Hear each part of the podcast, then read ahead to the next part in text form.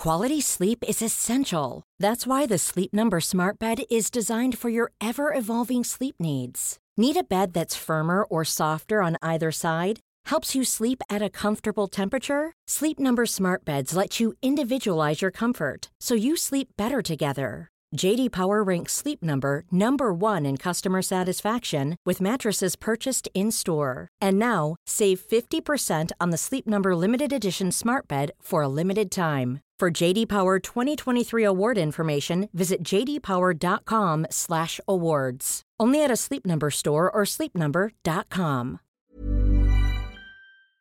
Hello, welcome to Suggestible Pod. I'm Claire. James is here also. What's the show about, James? Look, this is how it is. You like podcasts? Great. There he goes. Welcome. You're here. You made it this far. This one is all about suggesting things that we've read, watched, listened to, eaten, flew over, and went, hmm.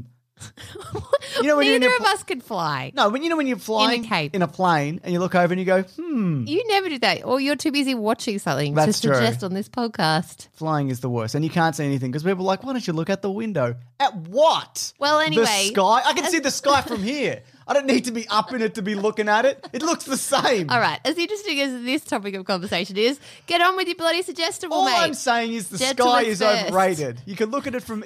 You don't need to spend big money. you and. I have such different views on this because I'm always banging on about asking you to go and look at the sky. I love a pink sky. It's ever changeable, ever changing.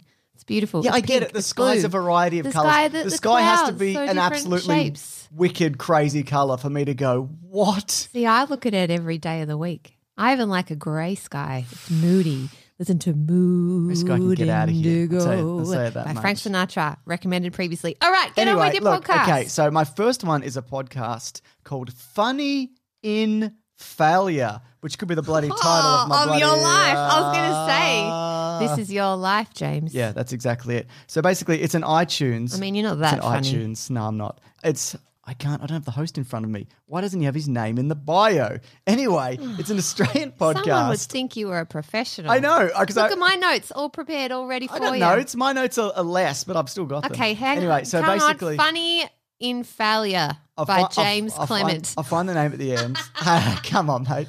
But it's basically about uh, a, a, an- a, a, a person, a man who talks with uh, comedians about their careers. Like he's had people on the past, like John Safran, who is a, a popular presenter here in Australia, who started uh, on it was almost like a reality show in the nineties. Well, it was. It was like a reality journalism show in the nineties, uh, all the way up to his most recent episode, or his second most recent with, recent with Broden Kelly, who people might know as one of the three. Sorry, there's more than three people on Aunty Donna because there's multiple people. yeah, but they're scenes. the they're the They're like the ones you faces see, of it, the face of the things. Broden, yeah. Broden Kelly. Uh, I'm a big fan of his comedy in that in that show, but also in real life, he's a super nice guy. Uh, he's um, Yeah, he's, he's one of those guys. What's what I find really funny about Broden is he's he's really good at doing really mundane, run of the mill stuff that like normal people do, but at an absurd level, but also feels real at the same time. Yeah, so it's very Like funny. he does a really good dad. Like I'm a dad. I, I can't do it. I definitely can't do it. Because Aunty Donna actually is a definite recommendation Yeah, 100%. if you haven't listened to their podcast or watched their YouTube Yeah. channel, you should or definitely go to do their live it. shows or listen to yeah, music or whatever. I love Broden, um, how he sings that the dad song. What's Yeah, it called? yeah. yeah, Chuffed. chuffed. Yeah. It's so good. Yeah, he's very funny. exactly. But anyway, so Broden. But the thing about Broden is, and a lot of comedians, like I've met him multiple times, and he's you know he's very nice and very friendly and whatever. But this this goes into like the backstory of him becoming you know a comedic actor because he started at university with some of the other Aunty Donna guys, and then he was going to be a serious actor and how that changed. And he was talking about how in high school because he's like still plays footy, and if you looked at him, you'd be like.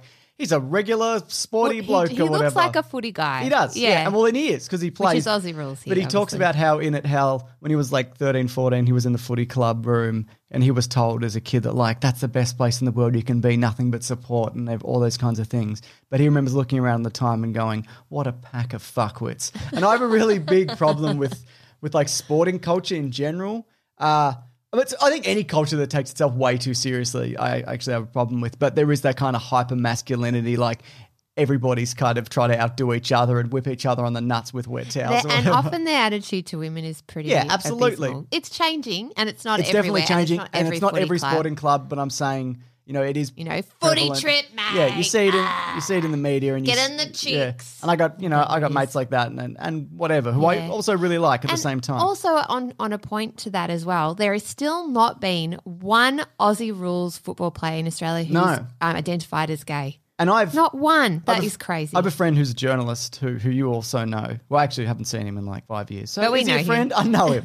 anyway, and there's been a couple of times where AFL players, Aussie rules footballers, have, have gone to come out and then haven't have gone, Ugh, and they kind of pulled back because they don't want to be the first and they don't want to be kind of targeted because there is this thing in uh, Australian rules football of people being targeted for their race and various other things yeah, to things. kind of and- get under their skin, right? Definitely, yeah. and, and particularly there was there's a football player called Adam Goodes who Yes. um, is an Indigenous Australian man, and he has been Yeah, the way that he's been treated is appalling. And a lot of that is Yeah. rested on, like, well, he, he should suck it up and, you know, it's the game and whatever. But the level of, like, vitriol that was targeted him, which wasn't on, on anybody else. And even if he, I don't think he's a terrible bloke. He seems like a very nice bloke. But even if he was, there are much worse people than him who play who don't get. cop that kind Cop of that stuff. kind of abuse, Yeah, correct. yeah. So there there is an element of footy culture, and going back to Broden as we were actually discussing, Yes. he does looks like a guy that would play football, except he's bloody hilarious. Yeah, and which So you, you could you could be both, obviously. Also, I've seen the footy show, Claire.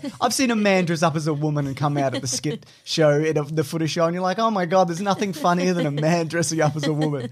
Ah, it gets funnier every time. But um, so but he was talking about how he was in school, and then he he, he wanted to do theatre, and he kind of chickened out the first year, and then he and then he decided to do it, and he said that kind of welcoming environment was was so different. It was like the opposite of what he's experienced, and so that's when he kind of fell in love with it. And and he talks about how Aunty Donna, which and they're hugely successful, but he's talked about how it, pretty much every step of the way they've done it all by themselves. Like they've had help from people, like you know, leg up here and there, and people promoting or whatever. But it's mostly they've built everything themselves. There's been no one person to be like, I'm going to make you a star and whatever, and I'll put Yeah. you because they've had like multiple TV network TV deals fall through and things like that, and and you know they've lost awards and won awards, and, and he and he just talks about the journey.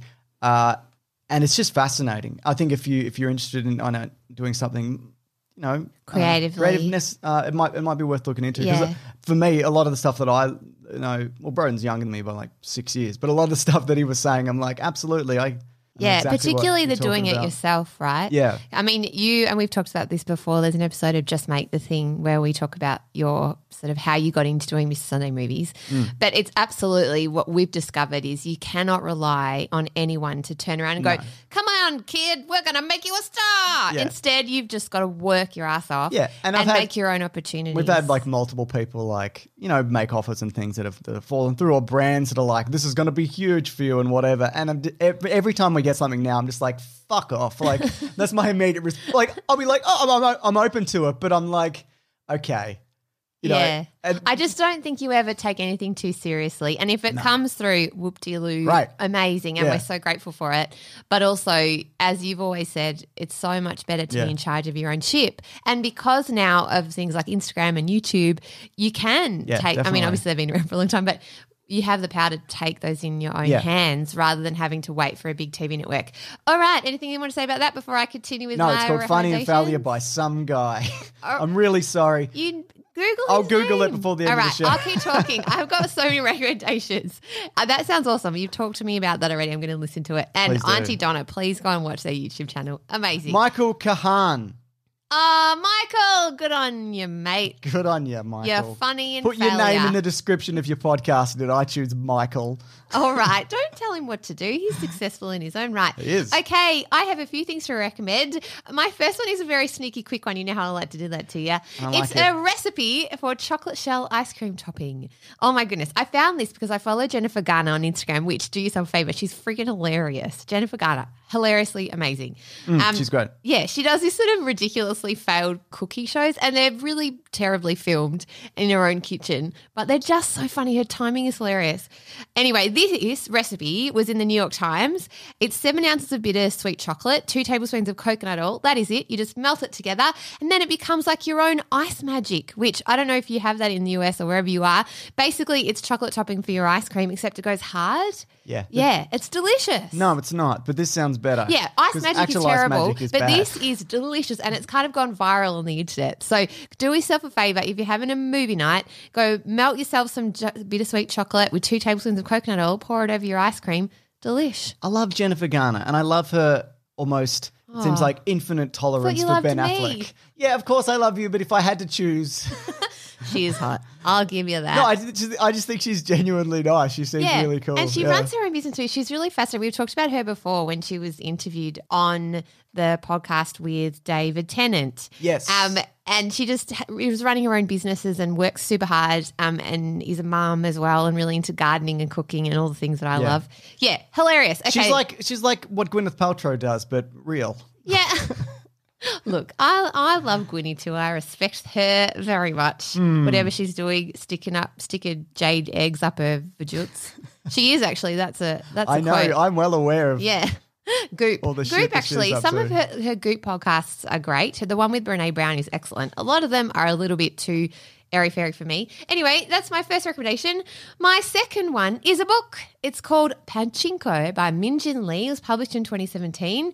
It's just amazing. It's an epic. So it's quite a long one. It's a historical book. It's set in the beginning in South Korea and then it moves across to Japan. It looks at Japan's colonization of Korea and the impacts of World War II as experienced in East Asia. And it deals with love and loss and political disenfranchising, immigration and the changing role of women. If this all sounds really boring, it's actually not. It's a beautiful story of Sunja who hmm. Her father the, the the beauty of it it starts in 1911 and kind of spans a whole lot of generations Right, okay. and so in the beginning her father um, before she's born it starts with her father who's got a club foot and um, a, a hair lip anyway he's kind of this guy that is so unassuming but works so hard in his village that everyone comes to adore him even though he has a lot of health problems and he ends up because he's such a hard worker and such a beautiful person He ends up as a member of Aunty Donna. he does. No, um, he ends up finding a wife, which um, they thought he wouldn't be able to, and then they end up having a child, which is Sunja, and it kind of just follows their story from really humble beginnings. And Sunja falls pregnant out of wedlock, which is really frowned upon, obviously, at that time, to the point where women would commit suicide if that happened to them. Right. And there's a Christian minister that comes into the village and is such a beautiful guy that he and he sees the kindness of her mother and her family that run this boarding house that he decides to marry her and he takes her back to Japan. Ah, So uh, that's sort of the beginning of the story. I won't spoil any more of it. It's just beautifully written and it really gives this kind of heart-rending picture of what life is like for people that move from their hometown when all they know is their small village and they That's suddenly are terrifying, yeah. thrust into somewhere like Osaka, which is a huge city. Mm. And it and it just gives you a real insight into a culture that I don't really know that much about. I mean, I know we talk about North Korea and Kim Jong Un and all that stuff, but I didn't really know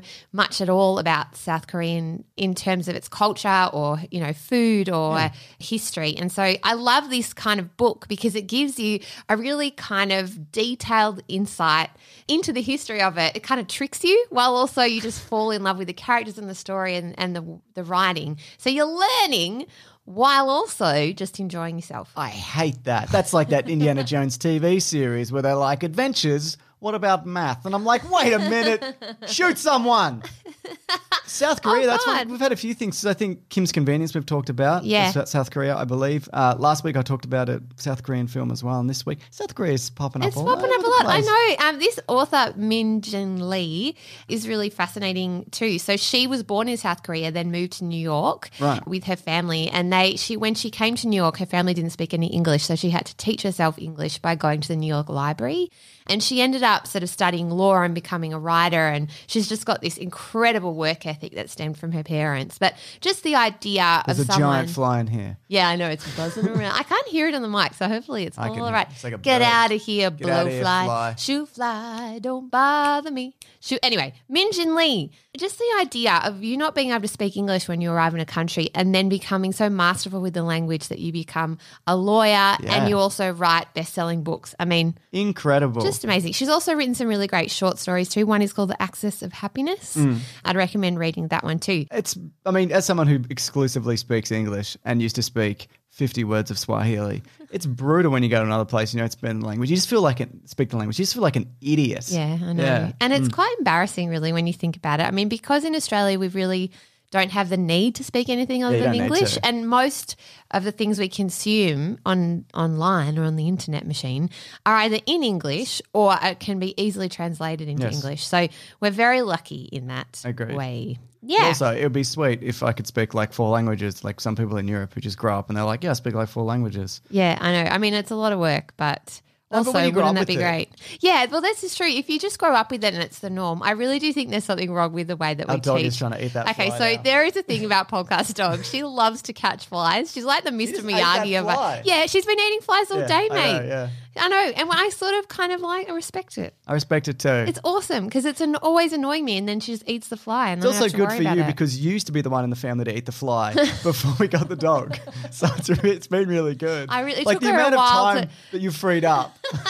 it not, took me a while to teach her. yeah, It's, it's it. a lot of like running around on all fours, That's snapping at flies, but she eventually got it. Yeah. now I don't have to swallow flies anymore. crazy. Like that old lady in the song. Yeah, good Isn't song. that there was an old lady that swallowed a fly? Yeah, I don't know why she a followed a fly. Perhaps she'll die. I don't think you'll die if you swallow flies. I should know.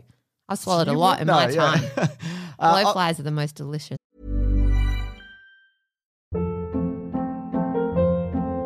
Hold up. What was that? Boring. No flavor. That was as bad as those leftovers you ate all week. Keke Palmer here, and it's time to say hello to something fresh and guilt-free. Hello Fresh. Jazz up dinner with pecan-crusted chicken or garlic butter shrimp scampi. Now that's music to my mouth. Hello Fresh. Let's get this dinner party started. Discover all the delicious possibilities at hellofresh.com. I was going to talk about the great.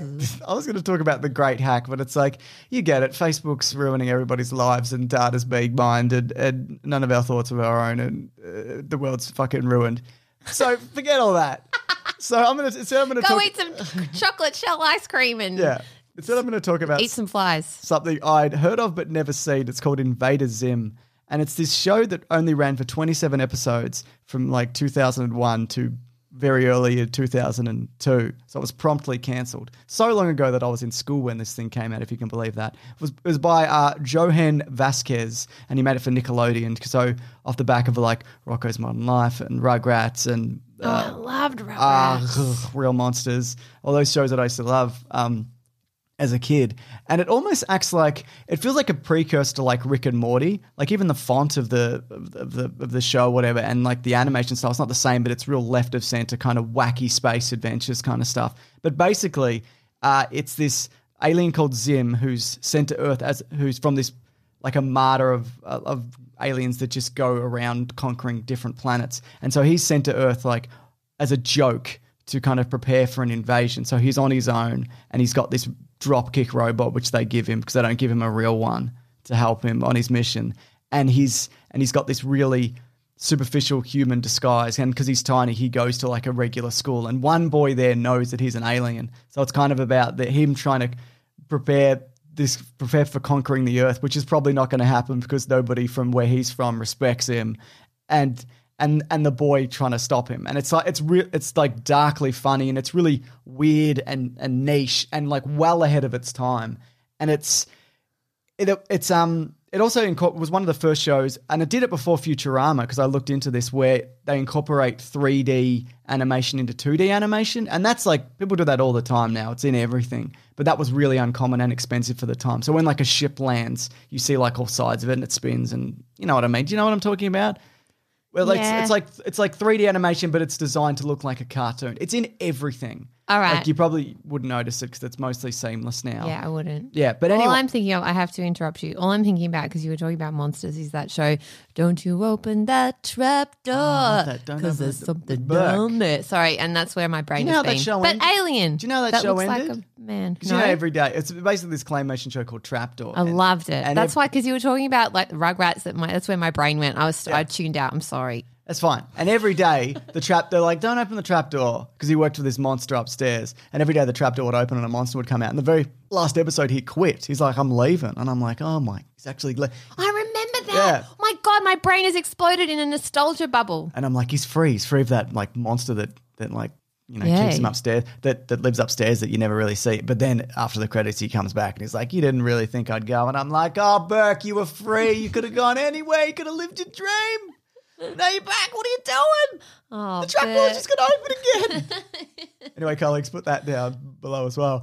Anyway, uh, I do love that show. the, just, just, I'm, I'm nearly done. But basically, the, to show like how detailed this show was and expensive for the time was for an 11 to 12 minute show, which is kind of how they're they're blocked out these these episodes. You'd have 80 to 120 pages of storyboards, but Invader Zim did 250 to 350, and that's the kind of detail that they're kind of putting into it. And you wouldn't know like watching it now if you're like this is from six years ago or whatever but like yeah it is. Like it's really it's that good. But anyway the reason i bring it up is because recently there was a movie that got revitalized recently after like 16 years 17 years. There's just a movie on netflix and they went Vader Zim's back is a movie. It's out of nowhere. And i'm not up to it yet because i'm still working my way through the series but i just think i love this era where you can bring back stuff like this like so, I don't think everything needs to come back because people are like bring back Firefly, you know Firefly. the- Yeah, I did like, love kinda- Yeah, Firefly. Firefly's great. I enjoyed that but it's too. also That's a kind of it's, it's done. It's show. been a long it's been a long time, and Yeah, they'd know, all be pretty old, like I mean, most of them look pretty good, but some of them are terrible. And you know,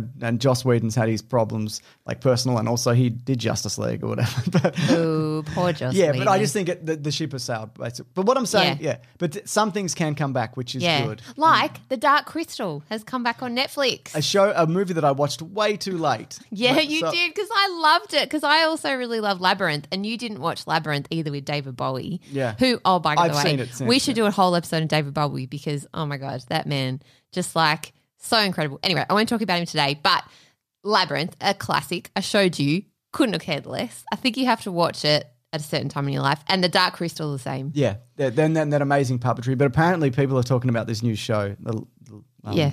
whatever it's called. The Dark Crystal. It's a prequel to the movie. They reckon it's incredible. Really? Yeah. I've been meaning to click on it, but every time I almost do, I, I do that whole thing that you kind of don't want it to ruin your memory of it. I apparently it's better, or, or at least Really? Well, I mean, because yeah. when I tried to watch the Dark Crystal again, the I at the time I remember thinking the puppetry was incredible, but I think once you no, no, have it still is because it's like Jim Henson. yeah, He, he- all the amazing puppetry and it comes from that. yeah, it's such yeah. a spooky world too, Yeah. and, and it heartbreaking stories. Like, I remember it just. I just remember about really being and they had, to, they had to get a crystal or something. I don't know.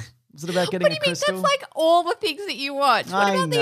Infinity Stones? That's basically That's all the their things gems. that you They're not love. crystals, Claire. I hate to get pedantic, but the but the dumb thing I like is better than the dumb thing you like. Well, I haven't actually, to be fair, watched that yet. That's why I haven't recommended it, but I plan to. Because, All right, interesting. Okay, I'm watching- glad it's got good you- reviews. Yeah, no, uh, uh, people are loving it. What about? Are you going to talk about Mindhunter? Are you? No, I'm not, but I have been watching because you recommended Mindhunter on a previous episode, and I have been watching it, and I can't stop watching it, even though I really shouldn't be watching it because I'm having nightmares every night. But it's so fascinating. It's all Yeah. about hunting serial, like, well, before the term serial killer was really created, and these two guys decided to go out and interview everybody. I know Claire because I've watched Yeah, it and, and we've talked, talked about, about it on the Okay, well, anyway, do you I see why I got a, around. Do you see why I bought a baseball bat, yeah, Claire? I do. My God, you were watching it alone. Jesus. Also, what I like about that show is the horror of it isn't just like you don't see the horrible rape and murder and all those No, kind of things the because you don't they- need to. No. and so it's it. I, I like that it focuses on the investigative journalism and and the and the data gathering Yeah. of, of it all. Yeah, that's what I find interesting, and that's why I sk- actually skip over quite a lot of the graphic. Yeah. Um, because it I didn't realize I thought it was more of a doco, but it's not. It's a TV Yeah, show. but it's very much based on real interviews and real. yeah, and yeah. I find all the in between interesting because I find the idea of someone finding out a new idea, and what tends to happen always when people have new ways of doing stuff is that everyone tells you you're an idiot Yeah. until you prove and prove them wrong. And I I often think that there must be so many people out there, and I've done this myself, come up with a brilliant idea, get no, and think, oh, it must have been dumb. Mm. And I mean, not all ideas are great, obviously, but that you really have to persist because Yes. you know just because no one's done it before doesn't mean it's not great. Yeah, but it might be crap. Yeah, it might be crap, but you know you'll never find out unless you give it a whirl. Yeah, but if you do do it, you might Anyway. embarrass yourself. Chocolate shell ice cream topping, mate. Someone had to invent that. Okay, can I talk about my next recommendation? I'm Out of ready. the doom and gloom of mine huntering. Hunt, hunting, Yeah. whatever it is. Okay, it is Younger, the TV show on oh Netflix. Oh Netflix. my god, Claire, why are you talking You about the TV show? you didn't on even about like, alien you didn't even like the TV show Younger. I do, I do, because it's ha- it's in its sixth season, right? So I think the even first Jess Perkins thinks it's going downhill. yeah, yeah, I know, but Jess and I still love it. That's the thing. You can you can hate on a show, but still love watching it. Jess and I were talking about it over Twitter, and I thought it's time. The universe has told me I need to talk about it. Okay, so you hate me watching this. I no, actually, I think it's like breezy and It's fun. breezy and Yeah. fun, especially it's a great antidote to like the news cycle and Mindhunter, which is I feel very similar at the moment to how terrifying it can be. Anyway, so it's produced by Darren Star, based on the novel by Pamela Redmond Satran. Darren Um, Star of Sex in the City, is that right? No. Think he is. Oh, Darren Star, Sex and the City. Yes, he Yeah. is definitely, and Melrose Place. Sorry, I Sure. thought you meant Pamela Redmond Satran. She wasn't Sex and the City. Anyway, so it stars Liza, who is forty years old and trying to get back into the publishing world after her she's raised her daughter. Give up. You're past it. Well, but this Girlfriend. is the thing. Um, she's faced a lot of ageism, and no one wanted to employ her even as an intern, and so she fakes her age. And to be honest, she's a very beautiful Broadway actress, Mm. and it's it's almost plausible that she could pass as a 20 something millennial almost because she's got she's just very youthful and fun she's got quite a goofy hilarious kind of um, vibe about her as well Yes. and that's so that's the basic premise. She then gets a job at a publishing house um, where Hilary Duff's character Kelsey Peters is also working. She moves in. She's going through a divorce, so she moves in, which is kind of what started this whole thing. She moves in with her lesbian friend Maggie, who is played by Debi Mazar, who's also just hilarious and very sharp tongue. She's very She's got a yeah. lisp, but she's great. She's just awesome. Really kick ass. She's an artist. This is Lisp. Yeah, she does have a lisp, but she's really great. And then she she's the intern to this um, publishing executive Diana Trout, who's played by Miriam Shor. And Diana happens to be my She's favorite wonderful. character. She's so great. She's really funny. She's got kind of very she's quite vain, but she's got a, lo- a deeper side to her. She's very kick-ass. She wears just incredible jewelry because it's set in New York City. It's got a vibe about of Sex in the City, but much less. Uh, I don't know. It doesn't take itself too seriously. It's quite light and breezy. The costumes are brilliant. The New York setting, city setting is brilliant. It deals with a lot of really interesting themes around millennials in the workplace and love Like, what and kind of relationships. latte are they going to get? How am I going to pay my rent? No, it, it really talks about current things that millennials and I think um, the culture is talking about at the moment, which I think is really interesting. That there's a season where they have an author of the it's really Game of Thrones but called something different. They Oh, deal with right, like yeah. sexism in the workplace, ageism, um, racism, um, homophobia. They deal with themes of like an older woman dating a younger guy, which is what Liza's character does for a while, called Josh, who's a tattoo artist, and and kind of all of the perception around that and parenting. Um, and he becomes a dad in this se- in the sixth season, and that's really cool because he's a very hands-on, involved father, and so it, it really just talks about.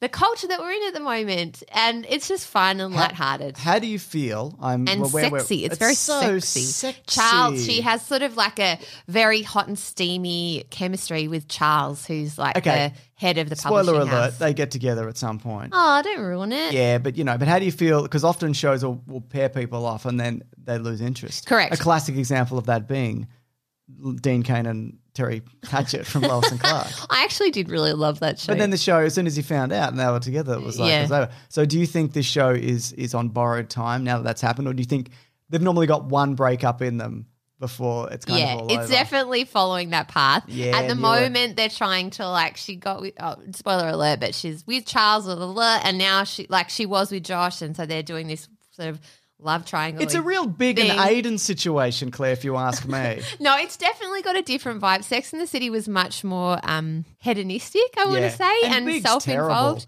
Yeah, exactly. This is much more of the time. It's moved forward. Um, Hilary Duff's character also looks a lot at what it's like to be a woman in power Yep. and a young woman in power, and how you're treated really differently. Yes. And also about older women, which is what I think is great in this. Diana Trout.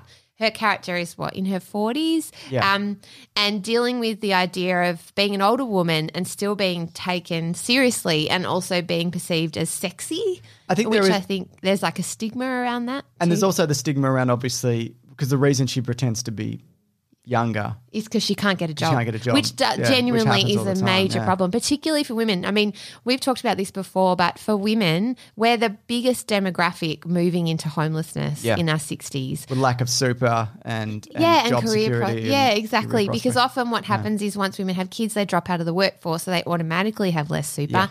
And then if something happens to their partner or their children or, or whatever, Or for whatever divorce or reason, whatever, yeah. Mm. or their their husband just choofs off with the younger person or something, you can really end up uh, with less skills and not a lot of super and Yeah. in in all sorts. Absolutely. And I think there's also an older, not just women, but also men find this too as an older generation trying to get employed. If you lose your job in your 50s, Yeah, absolutely. is a nightmare. Yeah. And I think also women who have been mothers and maybe stayed home for a long time, re-entering the workforce can be hugely challenging. Definitely. So it looks at that as well, and and ageism is a real thing. So And it's know, interesting because I know we're we're We're hitting 30 at minutes. 29 minutes. I We gotta finish. because you initially t- chose teaching as a career simply because that it was a workforce that you can you can move in and out of. Yeah, one of the reasons. I yeah. mean, I, I loved No, it no, because I love working with kids and I think- creativity. But I genuinely, a lot of my teachers at school were asked me. One of them particularly said, "Why are you doing teaching? You could do anything."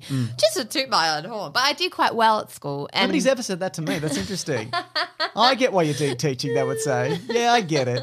You're about this level." They would Oh say yeah. that. Well, anyway, but uh, but I honestly did it because I could foresee having kids, and Yeah. I wanted to do something that wasn't stuck. I never wanted to do a nine to five office job. I knew that. I Mm. wanted to work creatively, and I thought that teaching because I love working with kids, but mainly because it would have the flexible holidays. Yeah. And I just thought, even though I had no boyfriend at the time, hadn't had a boyfriend, thought was thinking long term. I like to think ten years in advance, James. I haven't thought a second in advance ever, which is why we're well over time. We are. All also, right, quick thing in. Sex and the City 3, they were going to make a third movie and Big was going to die in it. And I was like, thank God. Thank God that I, they might have redeemed it, but I don't think so. No, I think it's I've have. yeah. It, sh- it should have been 12 minutes long and then Big dies and then the movie's over. Correct. Okay, All here we go. stopped. We've got Uh, okay. I've got, a, uh, I've got some reviews. If you want to re- uh, review the show, you can do that just through your iTunes app or whatever app that you've got. Uh, this one says kind of adorable. It's from Jeremy, but not all the way adorable. I bought that salad book from that Aussie bike girl who liked to throw salads at people or whatever, based on this podcast. Wife loves it. Hearing the back and forth and trying to sell each other is fun. Hashtag don't trust horses. That's right, Jeremy. Trust them every day, mate. Don't trust them. All right, I have got D. Haywood has recommended me some music. Hey James and Claire, love the show. I have I had a listen to Courtney Barnett and she's fantastic. She is. Not just great music, but fantastic lyrics. Agreed. I wanted to give back and recommend some great female bands and artists that she reminded me of. All three artists are from Canada and are starting to gain some acclaim worldwide. The first one is Beaches, an all girl alt rock band from Toronto who are excellent. I know Beaches, I love them. It's in the movie. The second is Alice Merton. I don't know her, who has a sort of a funky, unique style, but holds one of my favorite albums of the year. And finally, July Talk is a rock band from Toronto with one male and one female singer, and they're amazing with really real lyrics backed by some rockin' tunes. Thanks for the awesome podcast. Well, thanks, D. Haywood. Thanks, dear Wood. They all sound brilliant. Definitely going to listen. I do really like Beaches. You can hit us up on Suggestible Pod on Twitter and Instagram if you've got something to Suggestible Pod. That'd be great. Uh, this is the end of the show, isn't it? Yeah, please Oh, I'm leave Mr. us a Sun- review. Yeah, uh, I'm Mr. Sunday Movies. I'm at Claire Go on bloody- Instagram and at Mrs. Sunday Movies on Twitter because I'm shameless Go bloody self live your, promotion. live your bloody life. All right, we're real over. Bye. Bye. Shoot fly, don't bother me. Flies dead. It got Shoot mashed. I saw the dog chewing away bother on it. This podcast is part of the Planet Broadcasting Network. Visit planetbroadcasting.com for more podcasts from our great mates. I mean, if you want, it's, it's up to you. Ever catch yourself eating the same flavorless dinner three days in a row? Dreaming of something better? Well, HelloFresh is your guilt-free dream come true, baby. It's me, Keke Palmer. Let's wake up those taste buds with hot, juicy pecan-crusted chicken or garlic butter shrimp scampi. Mm. Hello Fresh. Stop dreaming of all the delicious possibilities and dig in at HelloFresh.com. Let's get this dinner party started.